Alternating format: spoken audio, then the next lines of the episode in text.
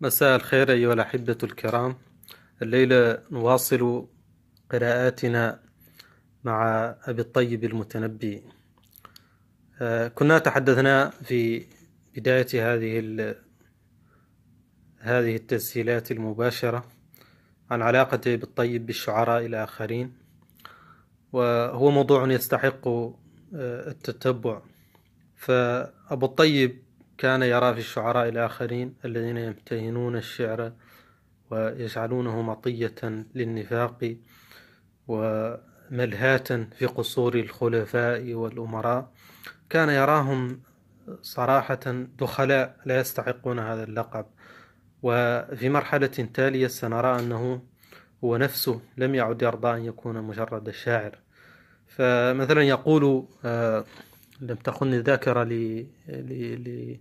لكافور على ما أعتقد. آه، آه، الفؤاد آدمي الروائي. آه، وفؤادي من الملوك وإن كان لساني يرى من الشعراء. فهو لم يعد يرضى أن يكون مجرد شاعر. وفي أول قصيدة قالها لما لقي سيف الدولة وهي الميمية التي مطلعها وفاؤكما كالرسم أشجاه طاسمه.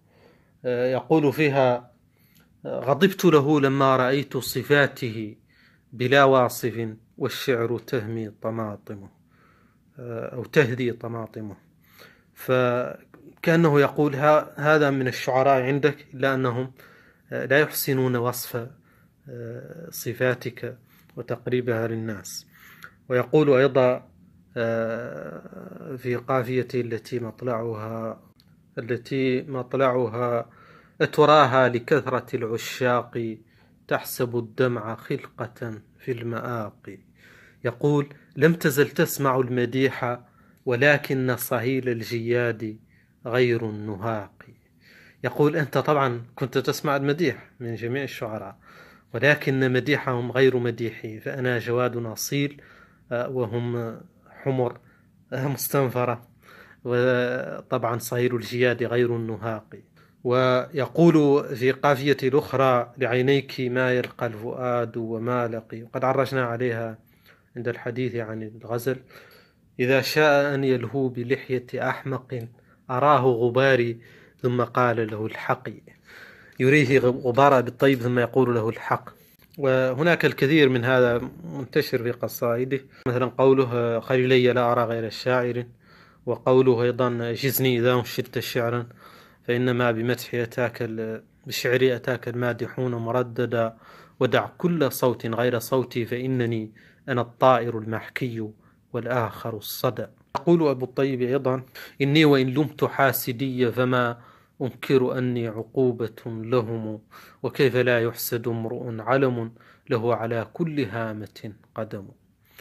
ويقول في لاميته التي عرجنا على بعضها وهي من أجمل ما قيل في الشعر العربي حسب رأيي طبعا آه، يقول أنا السابق الهادي إلى ما أقوله إذ القول قبل القائلين مقول. وما لكلام الناس فيما يريبني أصول ولا للقائليه أصول. وعاد على ما يوجب الحب للفتى وأهدأ والأفكار في تجول. سوى وجع الحساد داوي فإنه إذا حل في قلب فليس يحول ولا تطمعا من حاسد في مودة وإن كنت تبديها له وتنيل. ويقول في لاميته آه، بقائي شاء ليس هم ارتحالا أرى المتشاعرين غروا بذمي ومن ذا يحمد الداء العضالا ومن يك ذا فمن مر مريض يجد مرا به الماء الزلالا ويقول أيضا في لاميته لا تحسبوا ربعكم ولا طلله. آه، أنا ابن من بعضه يفوق أبا الباحث والنجل بعض من نجله. جوهرة تفرح الشراف بها وغصة لا تسيغها السفلة. آه، وربما أشرك وربما أشرك الطعام معي من لا يساوي الخبز الذي أكله ويظهر الجهل بي وأعرفه والدر در برغم من جهله وقد صدق أبو الطيب فالشعر فشعره الجميل بقي ودره ما زال باقيا إلى الآن. آه، وقد ذهب كل أولئك الحساد والشعراء المتآمرين عليه. آه هذا ما أتاح لنا الوقت الليلة وإلى حلقة أخرى. والسلام عليكم ورحمة الله.